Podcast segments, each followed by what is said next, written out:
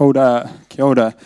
Hey, it's so good to see you guys. My name's Matt, um, for those of you who who don't know, and, and I was meant to be on last week, and you know when you've done like a real half-baked assignment and you're up through the night or whatever, and it gets to the next morning and they give you an extension, you're like, oh man, I'm so going to take advantage of this opportunity, and then it gets to the same time next week and you're like thinking about it for the first time again. That's totally not me tonight. Um, but no, I'm excited to be here. I'm just one of the community here, you know, I'm not like a, not one of the sheriff, I'm not the mafia, but I'm just a citizen. I'm just a townsperson here at the six p.m. uh, community, so pumped to be sharing tonight. Um, and I, I reckon that, that what we're going to bring out of the word tonight is of is of a real value, and it's going to, um, yeah, it's just going to be mean, so I'm excited for it. Um, so I'm going to pray just to kick us off, and then we'll get into it.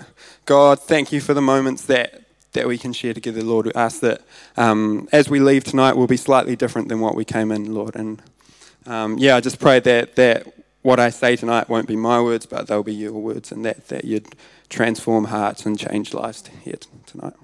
In Jesus' name, amen. And so I want to get stuck right into it tonight, and I want to kind of streamline or kind of structure our thoughts around one question, and the question is this: who is it that influences you? Okay, like what are the messages that you input and value into your lives? And you think about it, um, like, who do you look up to? Whose opinion or take on things do you most um, respect? Like, who do you go to for advice? And and I'm a youth leader, right? And so I've been doing youth leading for a few years now.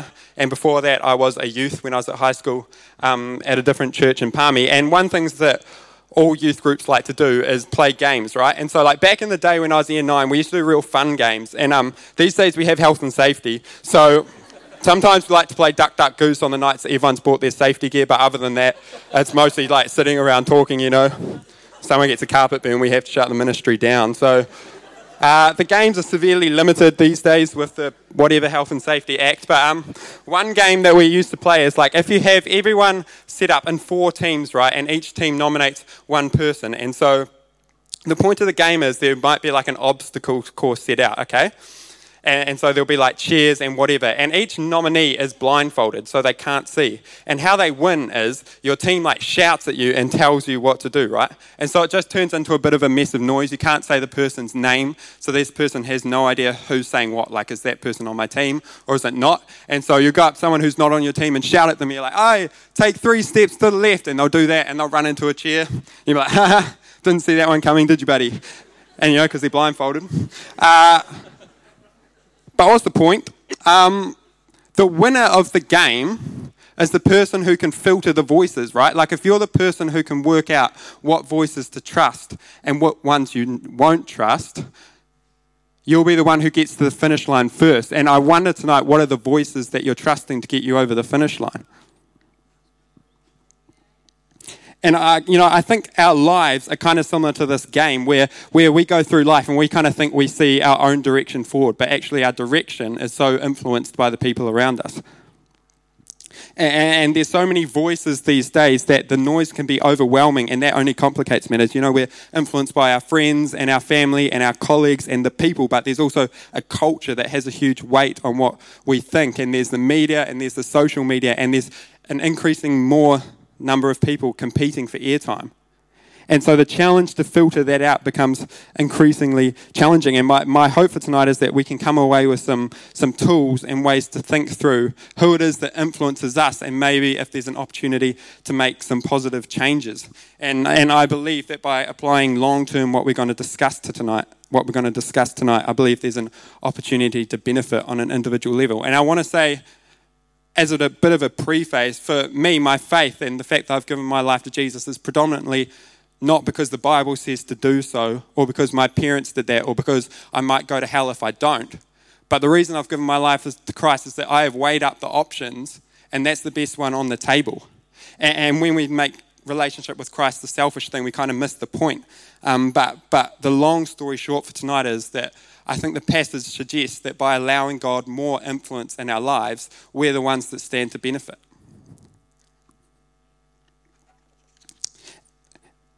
Oh no, I've just lost my place.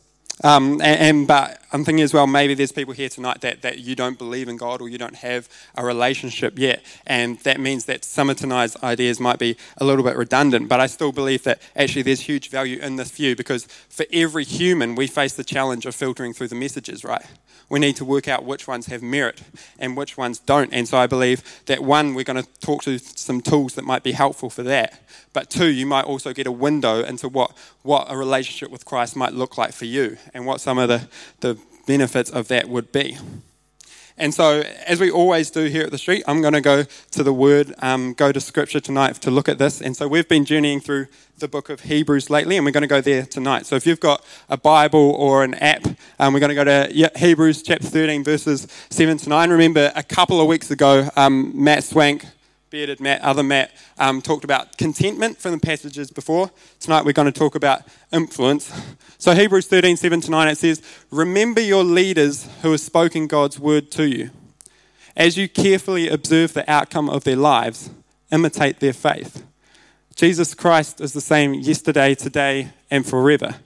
Don't be led astray by various kinds of strange teachings, for it is good for the heart to be established by grace and not by food regulations, since those who observe them have not benefited."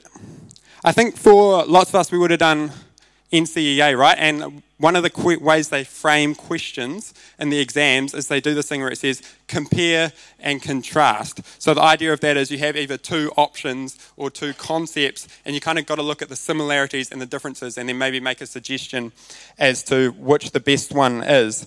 And I think having the experience of doing this will put you in good stead for looking at the passage tonight, because I believe that that in these three verses, the writer is essentially comparing and contrasting two different models of influence.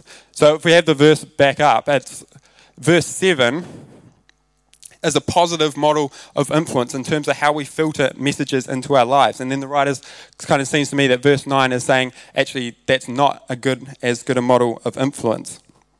And what I find when I was comparing these two models is that there's kind of four components that's present in each of them.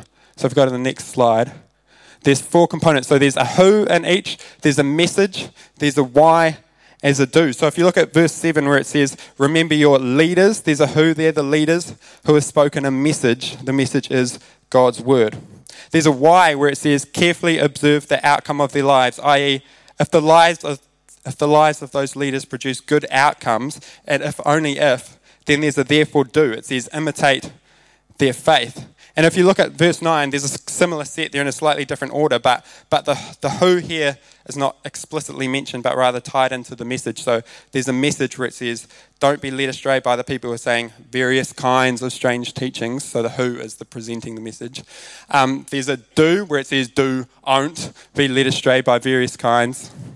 Uh, and there's a why. It's because the people who observed them have not benefited. And so hopefully, I'm thinking we can all see that. There's a who, it's remember your leaders and not those presenting strange teachings.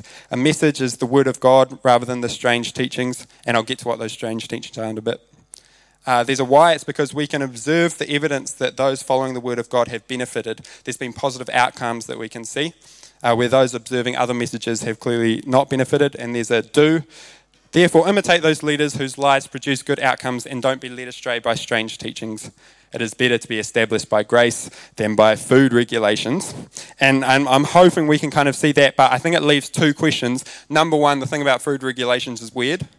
Like, this is an obscure thing to say. Um, and number two is that verse eight kind of seems like a nice thing that you'd use as your phone screensaver or like scribbler on your wall, but the relevance is like, what? what's the relevance of verse eight in line here? And I think both questions can be answered by digging a little bit deeper. So the first question about food regulations comes from the fact that this whole book of Hebrews is written to a different people, different set of people with different circumstances than we have. And the original audience of this book would have known exactly what food regulations meant. Um, and this means it's, food regulations is symbolic of what they called the law, which was essentially a religious set of rules that before Jesus came, everyone was expected to follow these rules. But but Jesus coming changed this, and so God no longer expects people to totally, totally follow the letter of the law. But but there are some people during this time that said, essentially, actually, no, you still do have to follow these rules. And so the writer of Hebrews is responding to that. He's saying, don't be led astray by various kinds of strange teachings.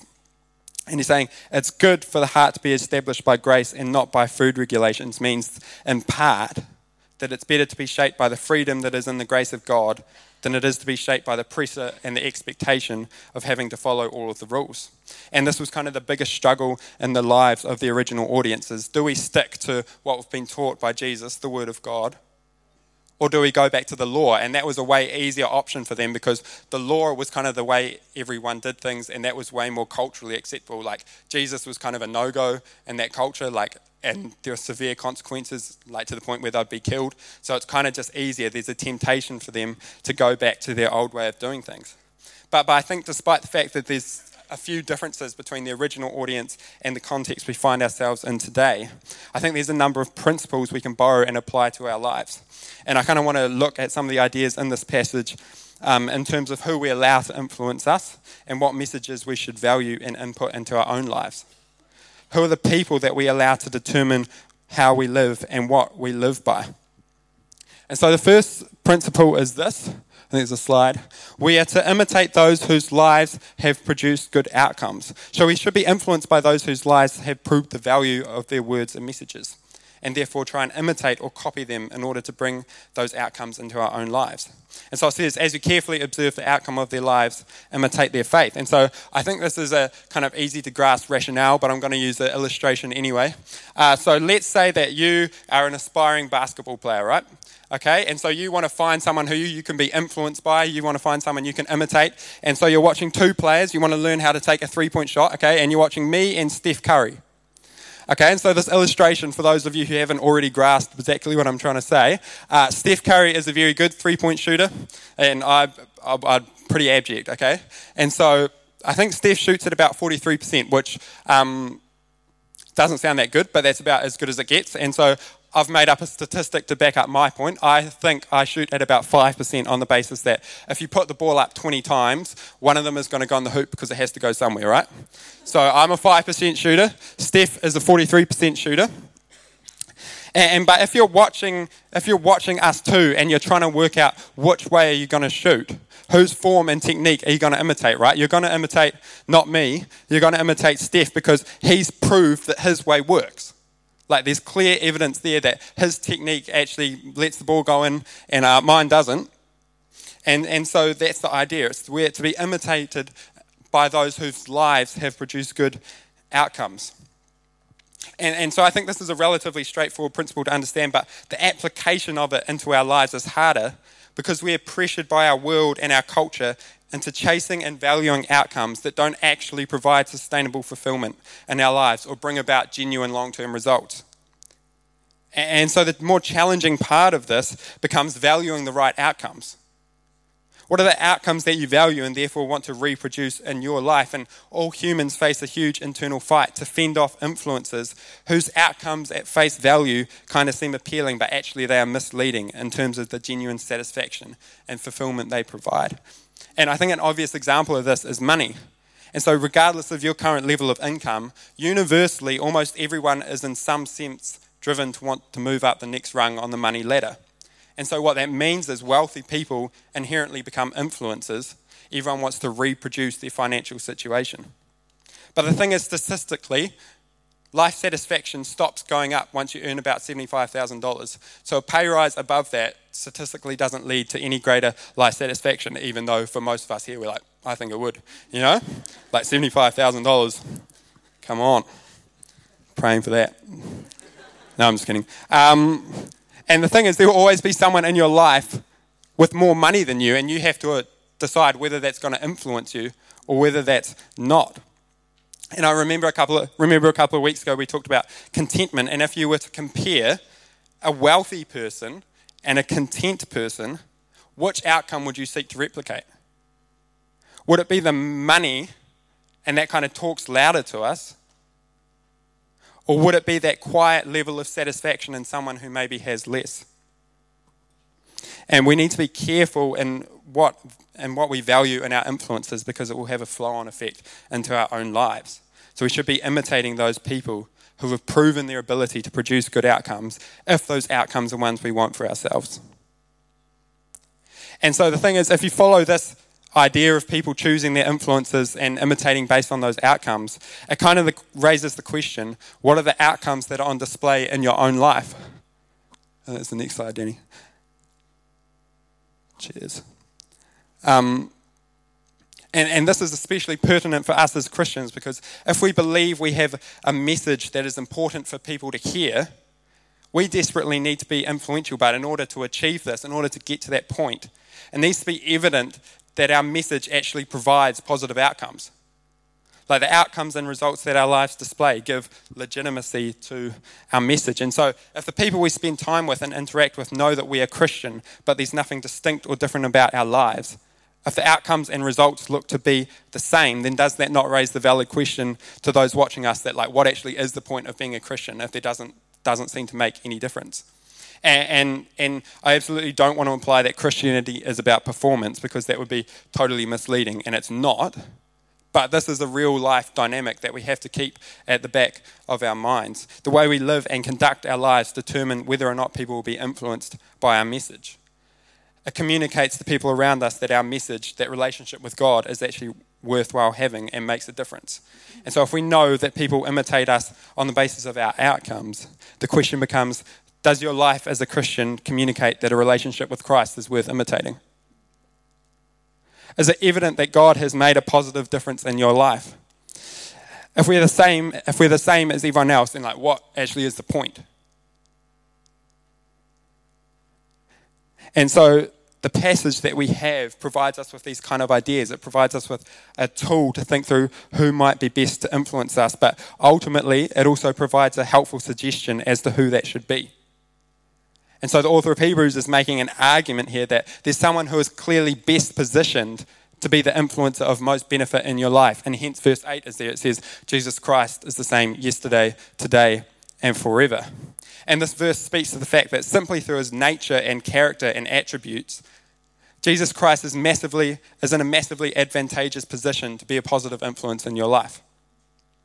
And being the same yesterday, today, and forever, Jesus is entirely consistent and unchanging in every moment in time. And what that means is he has never and will never be influenced, but is supremely placed to be an influencer. And so the argument kind of is that, that the message that Jesus brings, which is God's word, and we have God's word in written form, that is the Bible, and the Bible also talks about Jesus himself being the word of God. So we have that two ways. This message that we have will bring better outcomes to your life than any other influencer possibly could. And it boils down pretty simply into this, and sometimes we don't like hearing this, but God knows better. God's knowledge and understanding is far superior, and hence his message will be of a much greater strength and quality, and therefore his influence will be much more beneficial. And I think often like this, a statement or argument um, doesn't actually mean that much if we don't explore why. And the writer has started down this track by referencing the consistent and unchanging nature of Jesus Christ, but I kind of want to unpack that more.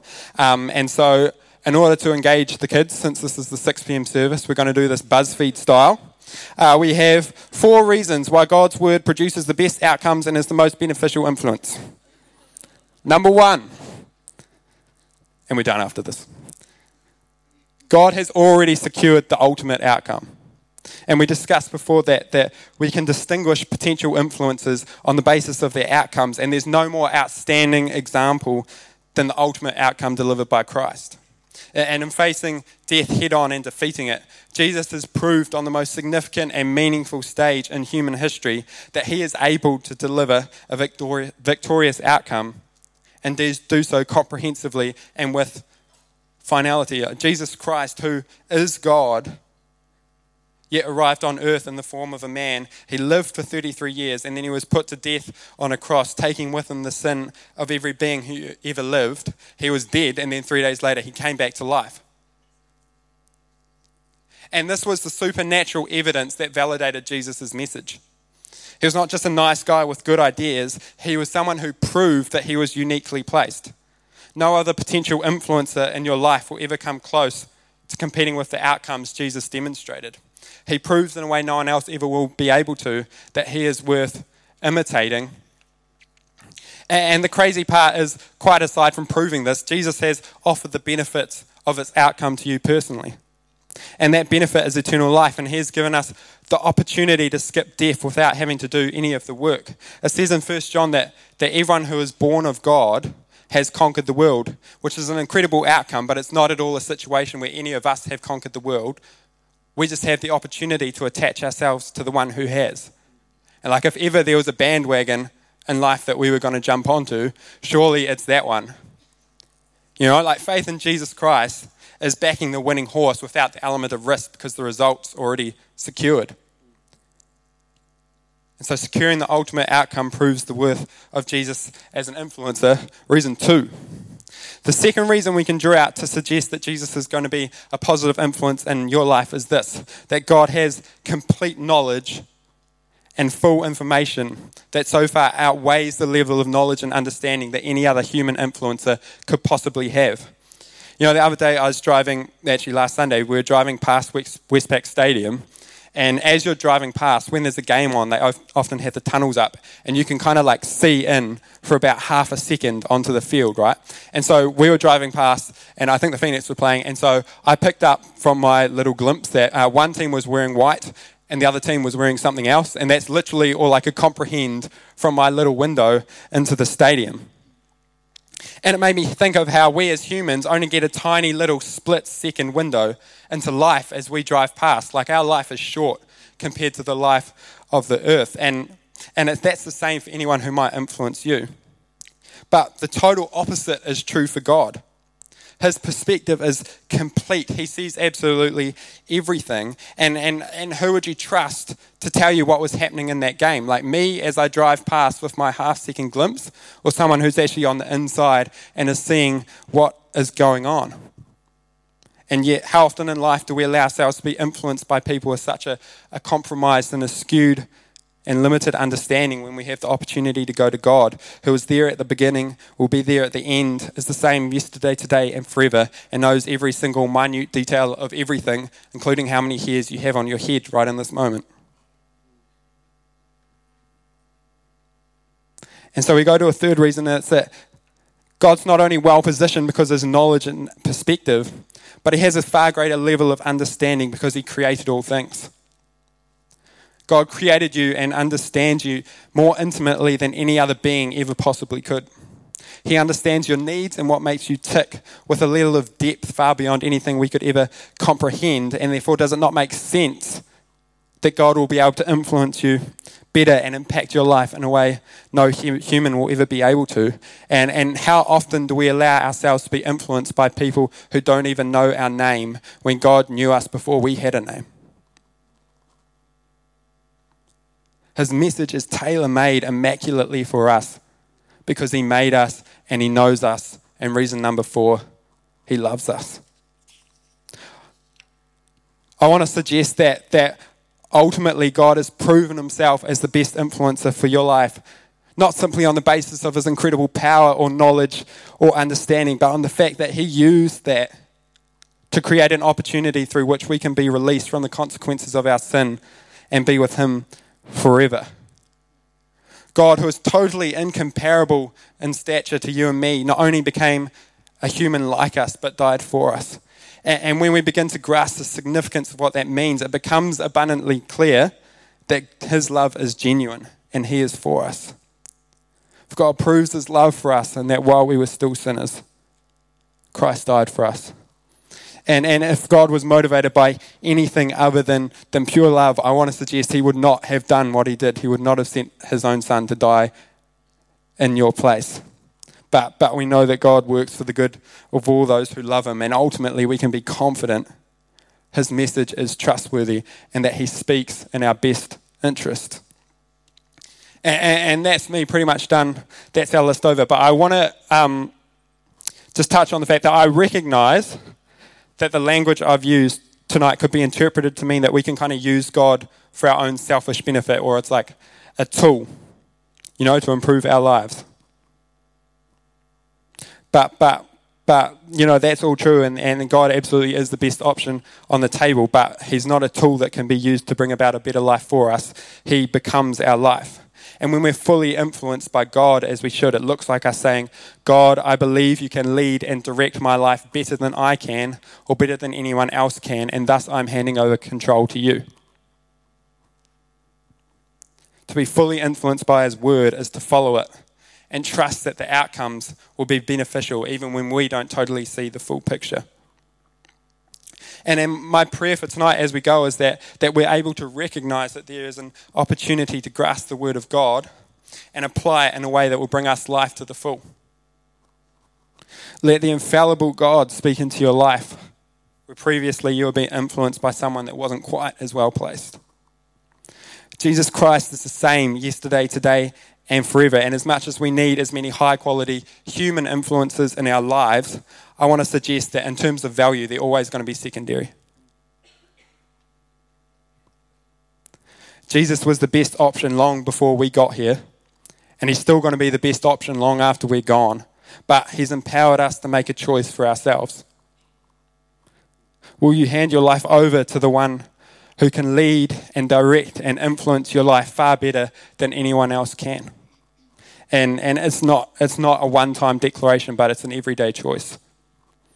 And and it's absolutely not always easy, but I want to say that in the end, it's always good.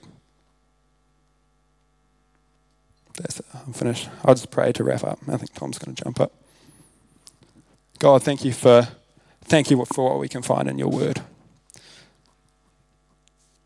God, I ask that, that as we go from here and, and into this week and into the rest of our lives, God, that, that we would take on the challenge of looking at your word and bringing it into our lives. God, I would pray that we wouldn't resist your influence. God, I would pray, I pray that we wouldn't think that we're a better influencer than you are. But God, I pray that we would take your word, we would be humble to it, and that in the end, that would win out for us. In Jesus' name, amen. Amen.